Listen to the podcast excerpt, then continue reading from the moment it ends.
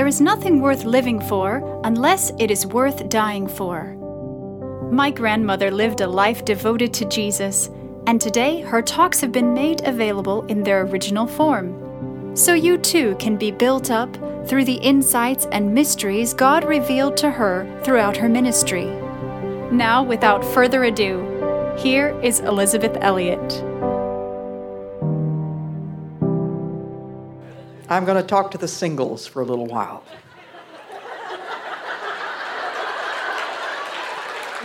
Are there any here? May I see your hands? well, judging by the piles of letters that I receive on this subject, I deduce that almost all young women are quite naturally longing for love. As a college girl, so was I. Few men are as eager as women are to seek a mate. Might as well put that in your pipe and smoke it, you know, because it's true. They're, they're much less eager. Many women write long letters to me explaining how they first met, how they first saw a certain young man, and, quote, felt at once that this was the man the Lord had picked out for them. Perhaps he was and perhaps he wasn't. C.S. Lewis, in his book Letters to Malcolm, describes faith as the state of mind which desperate desire, working on a strong imagination, can manufacture.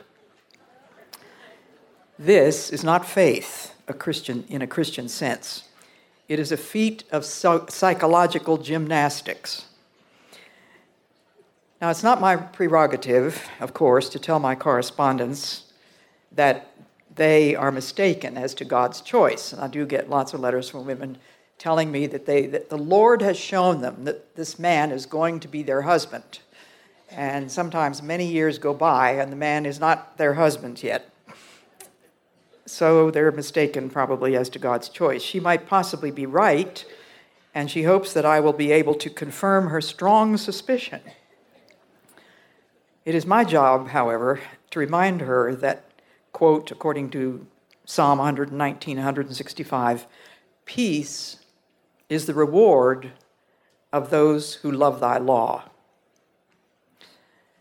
The peace of Jesus was God's gift to him because he had no desire to do anything but the will of the Father. He had no desire but to do the will of his Father. Now we must always remember that if we have that we have a heavenly Father who knows far better than we do what is best for us. Marriage is a wonderful gift if given. It's not by any means given to everyone. Sometimes perhaps it is merely taken without much thought or prayer. God has given abundant promises in His Word to lead and guide those who seek Him. Ponder Psalm 84, verses 11 and 12. The Lord God is a sun and shield. The Lord will give grace and glory. No good thing will he withhold from them that walk uprightly. Now you need to remember that. God is not withholding something from you. No good thing will he withhold from them that walk uprightly. Now, what God knows is good for you may not by any means be what you think is good for yourself. His wisdom far outshines ours, and only He can judge which things are, for any given individual, truly good. Only God knows if marriage is a good thing for you. So trust and obey, for there's no other way, and proceed quietly to do His will today. This is the crucial thing. You only have today. Yesterday is gone, tomorrow is not here yet, you have today. the Lord led the Israelites all the way in the desert for 40 years to humble them and to test them in order to know what was in their hearts, whether they would keep his commands. He humbled you, causing you to hunger, and then feeding you with manna. It says in Deuteronomy 8 2 and 3. The people got tired of the food he had given them, and they were convinced that he was withholding the best. Are you clinging to a similar conviction that God is withholding the best? If you are single today, thank God for it. Do today's work. You don't have tomorrow. Lamentations 3:26 says, "It is good that a woman, that a man, it says in the King James Bible, but I think it's legitimate to put the word woman in there. It is good that a woman should both hope and quietly wait for the salvation of the Lord.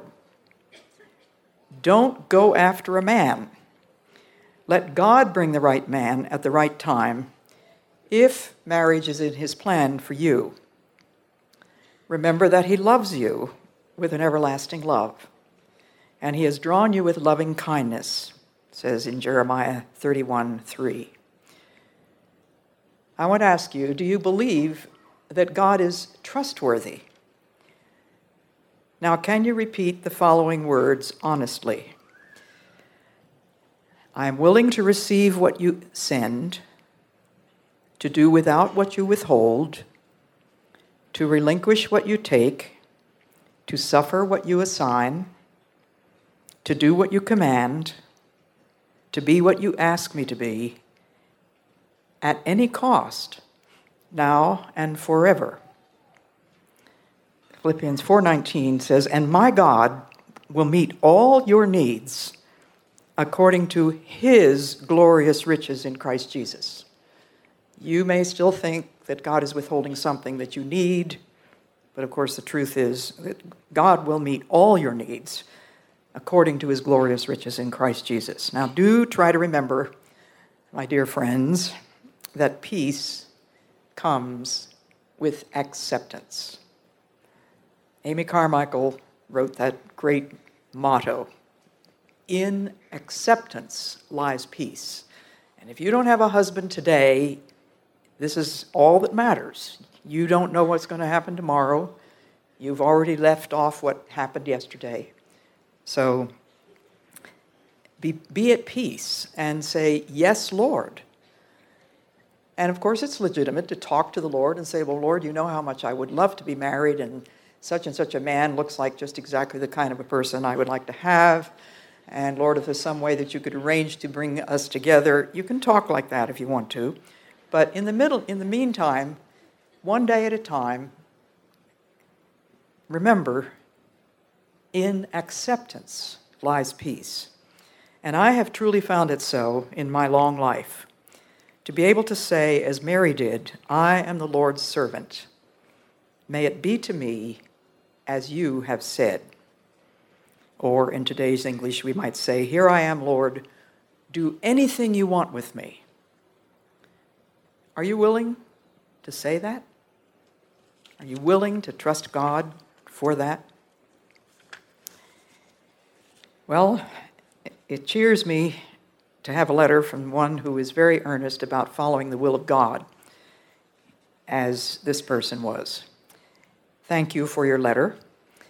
It's so good to know that you have a God inspired hunger in your heart for missions and that you are aware that He has been preparing you. Glad to know that your perspectives are changing and that you pray regularly about God's direction. Because of all this, I don't hesitate to suggest that there would be nothing wrong with your simply choosing one of the fields in which you've been interested. And again, I get lots of letters from young people who are honest and earnest about wanting to be foreign missionaries, but they're sort of on dead center because there's so many options as to places to which they might go. And so I would simply suggest that you choose one of the fields in which you've been interested. And if that's not the one that God wants to send you to, then surely He knows how to arrange things according to His mercy. Now, God's guidance does involve making choices. He doesn't give us pillars of fire, pillars of fire and stars of Bethlehem, or handwriting on the wall to guide us unmistakably. He has ordained that we seek His will and also exercise our intelligence as well as our wills. Jim Elliot corresponded with one missionary in India and one in Ecuador. As far as I know, those are the only two missionaries with whom he corresponded, just assuming that God would be able to tell him which one of those two he should follow. And he was seek, seeking to determine, determine which field he should go to.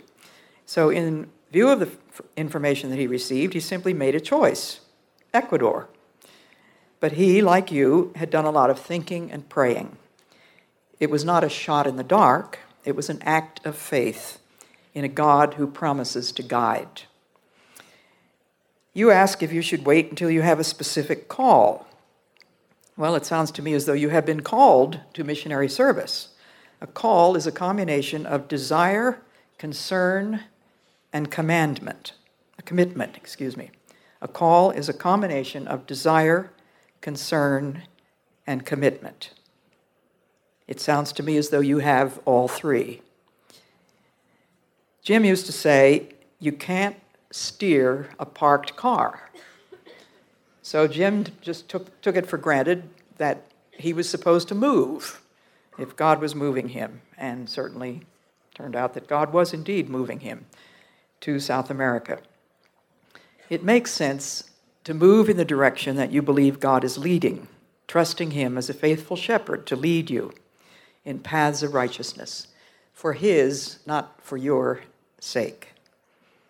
Will He make it hard for His obedient sheep to discover His will? Well, certainly not. And if you're steering your car in the wrong direction, you can count on Isaiah 30, verse 21. You can look that up later. Isaiah 30, verse 21. Both moving and waiting are required. But you have waited, it's time to move. And probably there will be more waiting. God be with you, friend. I know that He will. I enclose a little prayer card, which I hope will encourage you, and a brochure with informant information about my book on God's guidance.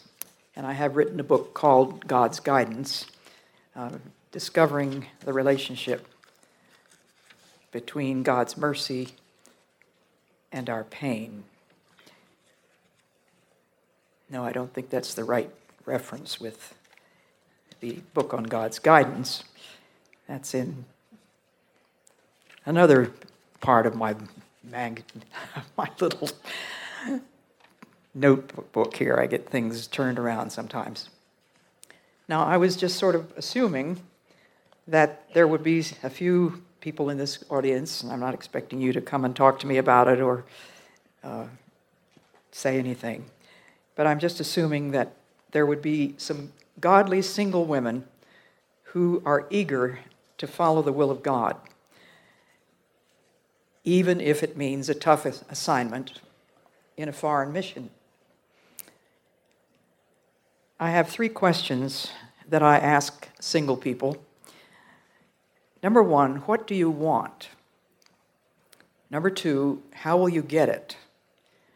Number three, what will it cost you?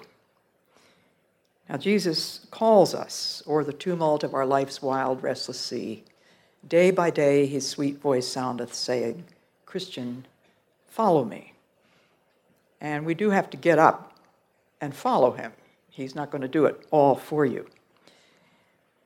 Are you looking for marriage first? Are you looking for money? Do you want to be a disciple? When I went to Ecuador, I had no guarantee that I was ever going to be the, the wife of Jim Elliot. I went to Ecuador, did what I needed to do in learning the language, and then I moved to the eastern to the, to the western jungle, way over from the Andes where Jim Elliot was working, and I was working with two British women, both of whom were single. And it was a very difficult year. It was also a wonderful year in many ways. My question is Do you really want to be a disciple? And you have to be honest about this. Jesus said, If you want to be my disciple, you must give up your right to yourself and take up the cross and follow me. And those are stiff terms. Do you really, honestly, deep down in your heart, want to be his, his disciple? Well, somebody says to me, but that's scary. I don't know what God's likely to do to me. My answer always is God is never going to do anything to you that isn't for you. Remember that. It's got to be a commitment to the will of God. Give up your right to yourself. It's the very first condition of discipleship. If you're not ready to do that, you're not ready to follow Jesus at all. You must give up your right to yourself because that's the toughest of all the three things. If you've done that, then you can take up the cross, which means the continual daily practice of small duties, which are distasteful to us. And then the third thing is follow. And the Lord knows the way through the wilderness. All we have to do is follow. And there have been many times in my years as a missionary when I had no idea where God was going to send me next. And it had to be day by day, one foot in the front of the next one, and just trusting, trusting God. So, those of you who are single, are you willing to accept today that fact, that unavoidable fact? You are single. And when I think of the hundreds and thousands of single women missionaries that I've heard about, and some of them, many of them, I've met personally. Of course, Amy Carmichael was one of the great icons in my life. Amy Carmichael believed before she was 20 years old that God had told her that she was not to marry. And so there was never any question in her mind that God had something else for her to do. She didn't know what it was, but of course, she became the mother of about a thousand children, little children, little boys and girls who were uh, put in the temples for the pur- purposes of prostitution. Sometimes when they're little helpless infant babies. And these little children would be kept for the use of those who were bowing their heads in the temple, the terrible uh, temples of India. Amy Carmichael could not, could not have possibly known what God was going to ask her to do because she'd never even heard of such a thing as these small children being given to the Hindu temples. And just for your information, some of you have never heard of Amy Carmichael, it goes on. She died back in 1952, I think it was, having been there without a furlough from 1895. Never went back to her homeland. But since then, it has been carried on by Indian women who have given themselves for the rescue of these precious little children. It is a beautiful place. Lars and I have been there. It's just a peaceful, happy home for those children. So I just recommend these things to you, hoping that you're going to recognize that it just might be that God is putting his finger on you. You are single, and so he says, Will you follow me to such and such a place? And he may not tell you right away where or when that is.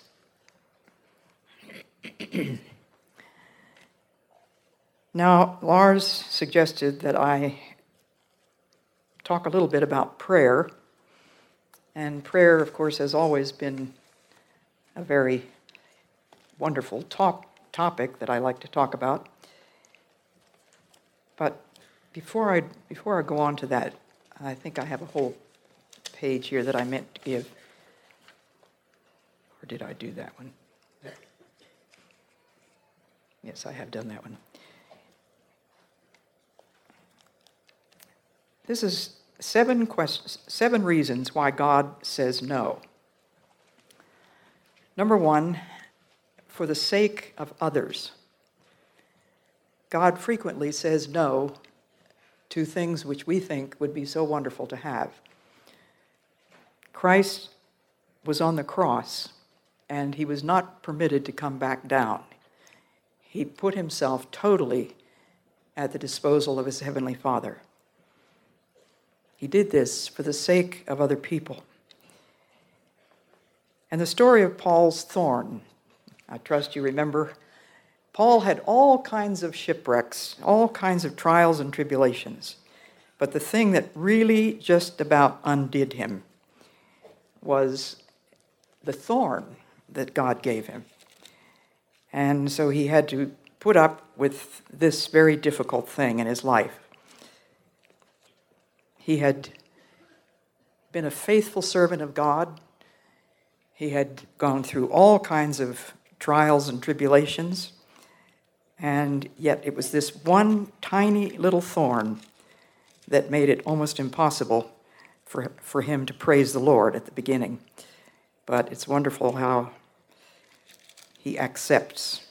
And here I am turning the pages to find that part. He boasted about his sufferings in 2 Corinthians 11. And this is, I'll just read a part of this long catalog of all the things that he did. He said, uh, I am out of my mind to talk like this. I have worked much harder. I've been in prison more frequently. I have been flogged more severely. I have been exposed to death again and again. Five times I received from the Jews the 40 lashes min- minus one. Three times I was beaten with rods. Once I was stoned. Three times I was shipwrecked. I spent a night and a day in the open sea. I have been constantly on the move. I have been in danger from rivers, in danger from bandits, in danger from my own countrymen, in danger from Gentiles, in danger from the city, in danger in the country, in danger at sea, and in danger from false brothers. I have labored and gone without sleep. I have known hunger and thirst and have often gone without food. I have been cold and naked. Now, after all of that, then in verse in chapter 12 of 2 Corinthians, he says, to keep me from coming, becoming conceited because of these surpassingly great revelations, there was given me a thorn in the flesh, a messenger of Satan to torment me. Now, who do you think sent Satan as a messenger? It had to be God. There was given me a thorn in the flesh, a messenger of Satan to torment me.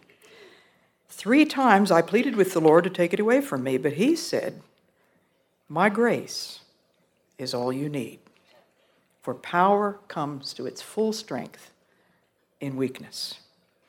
Therefore, I will boast all the more gladly about my weaknesses. That is why, for Christ's sake, I delight in weaknesses, in insults, in hardships, in persecutions.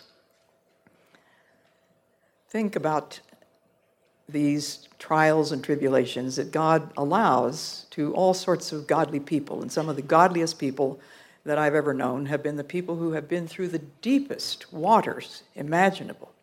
It is in those ways that the Lord seems to perfect us so that we will be able to enter heaven.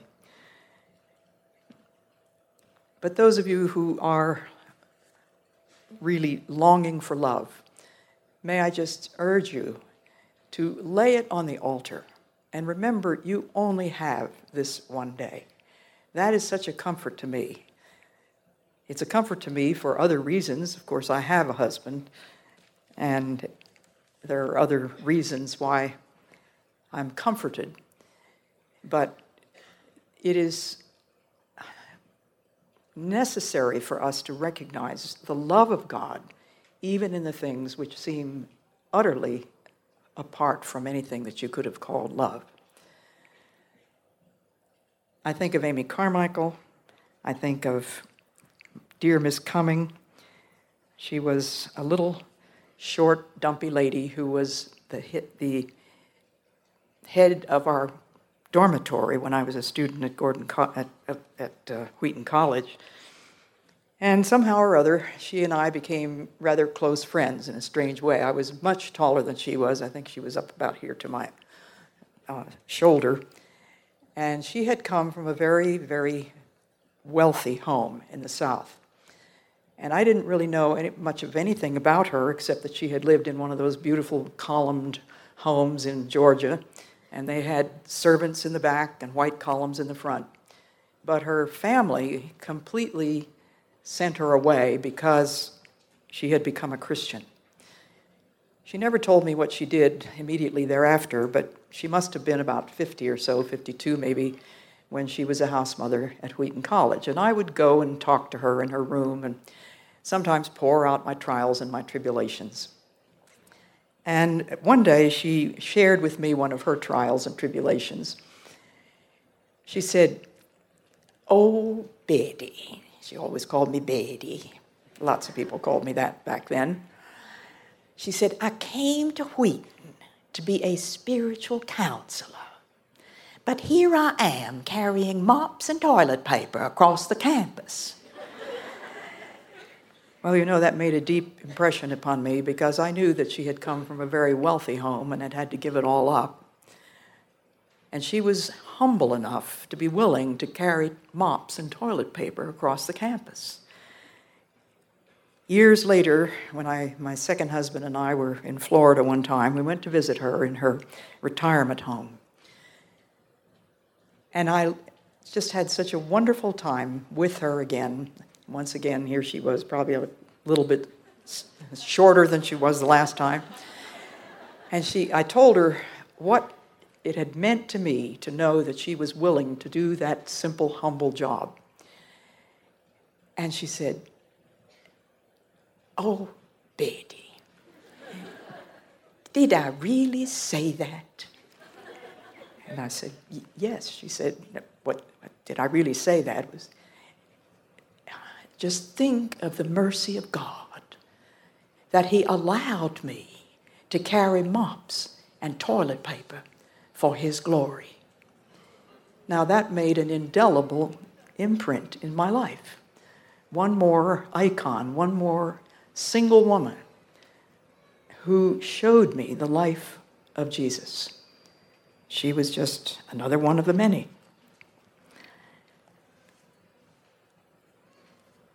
Let me see who else I can tell you about. As single women, my heart does go out to you, and I pray for you. And I pray for the men that I know who are not yet married. And it just seems to me that back when my father was planning to get married, it was immediately after he graduated from college. And he made up his mind that he was going to marry that beautiful woman that he had seen across the table one time in somebody's house. And he just went down that pathway like a thunderbolt. And he got her. But it wasn't all that easy. But nowadays, it looks as though men are not even thinking about getting married until they get into their late 20s, late 30s, and sometimes in their 40s. And about that time, then they start looking for a wife, and she may be 15 or 20 years younger than they are. And this is a sad thing. I mean, there isn't anything that I can do about it, but I just do want to encourage you to believe that God knows exactly what He's doing. Whose are you? What do you want? How will you get it? What will it cost you? And the Lord Jesus is saying, Do you want to be a disciple? Remember the story that Jesus tells about the rich young man. He wanted to follow Jesus until he found out how hard that was going to be. At that point, he decided that it was really too high a price. But a true disciple does not ask how little or how, but how much. How much do you love him? How much are you willing to accept? I get letters from young women who, in some ways, would love to become missionaries, but they're so scared. And they think how awful it would be if they had to work in some God forsaken jungle. What if they had to work alone? Well, there were times when I was alone as well. And I can attest, I can testify to the faithfulness of God as He saw me through those difficult times. Now, a word on why God says no. And this is something that Lars suggested that I mention. I do frequently talk about prayer, and I've distilled some of the reasons why God says no into seven things. Number one, God says no for the sake of others. And if Jesus had come down from the cross, we would have not had the Savior that we have. When I think about Jim Elliot, why did God say no about letting Jim be a husband to me and my daughter? Of course, he was a husband, but it was for a very short time. So God says no. Paul's thorn, to Paul's thorn, God says no. Number two, for God's glory among his people. And in Numbers 20, verse 12, it says that Moses could not enter Canaan because of his glory, which had been uh, dragged in the dust, as it were. So, this very faithful servant of his, Moses, was not permitted to enter the Canaan land. Now, number three, one of the very obvious reasons why God might say no to you is because he has something better. You remember the, in the New Testament where it says if a son asks for a piece of bread, his father's not going to give him a stone. If he asks for an egg, he's not going to be given a scorpion. God says no for his own, his own purposes and his own reasons. Number four, God says no because we are harboring sin. And we need to be very careful about that. If we wonder why our petitions don't seem to be back, coming back from the ceiling, it may be that because that we are harboring sin. Number five, it could be that we are not asking in his name. In the book of James, verse 4 and 1 to 4, let me read that. Hebrews.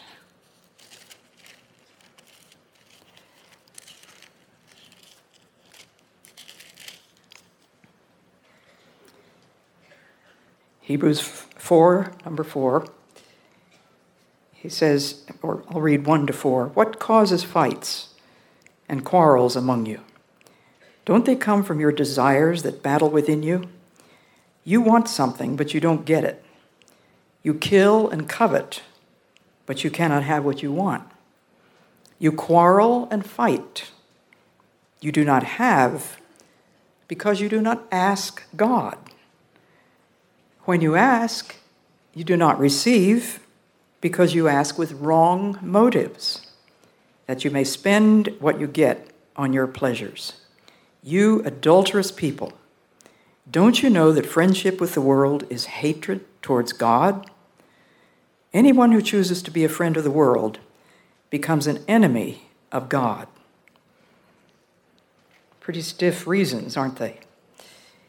Then Number six, God says no for reasons of his own, which we need not know. I had the privilege of sitting on a sofa one time with that amazing little woman called Gladys Aylward, a London parlor maid. And we were talking about how God answers prayer and what it's like to be single on the mission field. And she was single in China for many, many years, longer than I was in Ecuador.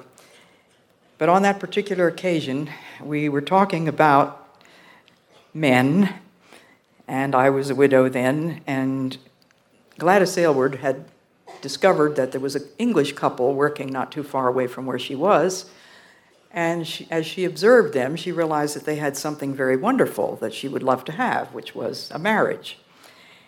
And so Gladys Aylward, being a woman of no nonsense, she decided to ask God to choose a man in England and send him straight out there to China and have him propose.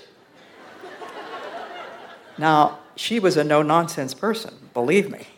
And as we sat there on that sofa, I on one end and, I, and she on the other, she wagged her tiny little bony finger at me and she said, Elisabeth, I believe God answers prayer. He called him but he never came.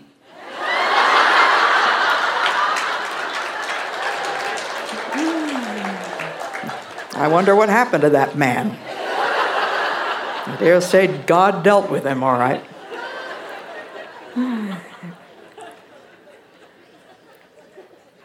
But she, in, as she went, went, went on telling her story, amazing, incredible things that had happened to her in China, she just said, Lord God, you know what you're doing. Do you believe that? Do you really believe that the Lord God knows what He's doing? Is He cheating you of something that you think you should have? Will you love Him? Will you trust Him? Will you praise Him? And the seventh reason why God says no is in order to lead us not into temptation. And I can remember thinking about that because we said the, the Lord, Lord's Prayer every single day at home. And I thought, why would God lead us into temptation? Well, here God is telling us specifically that we should ask Him not to lead us into temptation. So we're allowed to ask for things like that. A man named F.W. Robertson said that that prayer which does not succeed in moderating our wish, in changing the passionate desire in, into still submission, the anxious tumultuous expectation into silent surrender is no true prayer. That life is most holy in which there is least of petition and desire and most of waiting on God. Another man by the name of Charles Brent, who was born in 1862, said, Prayer is not so much the means whereby God's will is bent to man's desires, as it is that where is, whereby man's will is bent to God's desires. I'll read that again. Prayer is not so much the means whereby God's will is bent to ours, our desires, as it is that whereby man's will is bent to God's desires.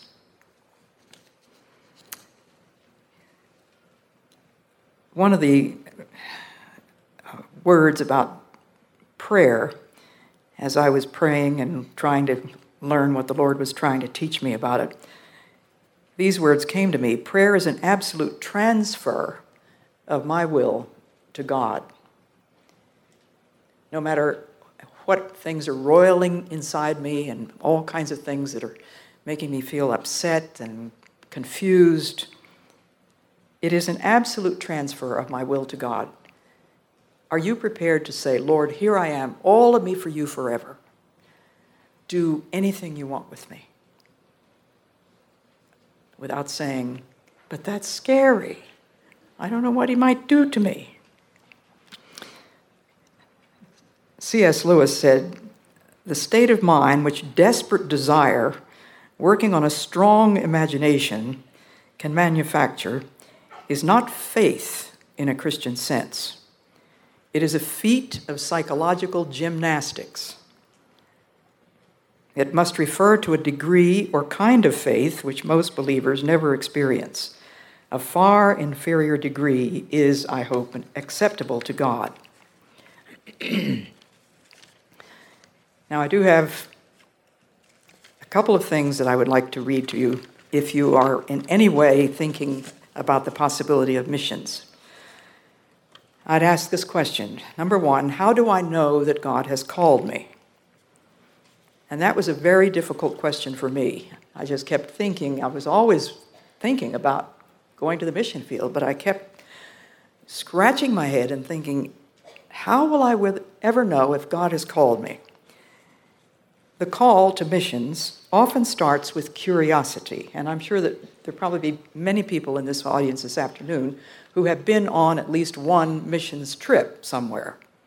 So the call to missions often starts with curiosity. Maybe you enjoyed that time, learned a few things, and you could come back and scratch your head a little bit more and wonder if maybe God might not be calling you to be a missionary.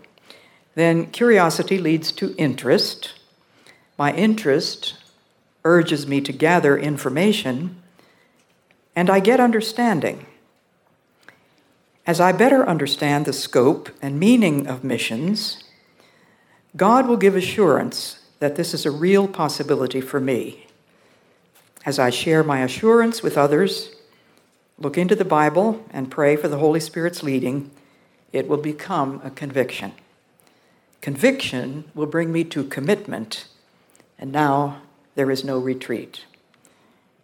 That's called a missionary's call. I didn't write it, somebody else did, but I think it's very useful. A woman by the name of Lilias Trotter was a missionary to North Africa. She came from a very wealthy London home, and she was in North Africa for the rest of her life after she was a young uh, woman in her 20s. And she was always asking questions of herself, being a single woman. Things like this Is the aim of our ministry to these people measured by the pattern given in St. Paul's epistles? Are we fulfilling in our own souls the conditions for blessing that God has laid down? And Amy Carmichael, whose dates are 1867 to 1951. I think I said 52 before, I think it's 51. Founder of the Dohnavur Fellowship. She would ask very succinct questions to those who thought that they would like to come out and work with her. So the first one was Do you truly desire to live a crucified life? This may mean doing very humble things joyfully for his namesake. And the very humble things that she was usually referring to was all these tiny little babies that they had to take uh, care of. And Amy herself said, I must have cut tens of thousands of tiny little fingernails and tiny little toenails. She said, Does the thought of hardness draw or repel you? Do you love unity and loyalty? What does the Lord the word loyalty mean to you? Do you realize that we are a family, not an institution? In our work for our children and others, we all cooperate as need arises. And she would not have anybody coming who specifically said, I will do this kind of work, I will not do that kind. Everybody who went there had to be prepared to do the dirtiest job or the top most difficult job. I think these are insightful questions. Can you mention any experience that you have passed through in your Christian life which brought you into a new discovery of your union with the crucified, risen, and enthroned Lord?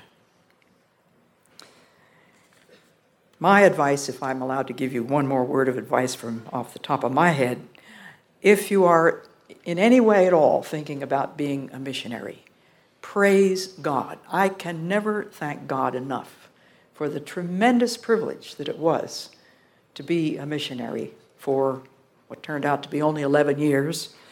But I am so grateful for that. And one of the hymns that I often clung to back in those days was If thou but suffer God to guide thee and hope in him through all thy ways, he'll do thee good, whate'er betide thee and bear thee through the evil days. Who trusts in God's unchanging love builds on a rock that naught can prove. Will you earnestly go to prayer, you single women, and just say, Lord, do you want me? Do you want me to be a missionary? Or whatever. God bless you.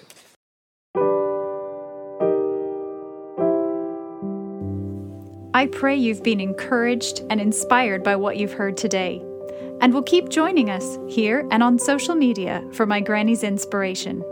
Until then, remember the eternal God is your refuge, and underneath are the everlasting arms.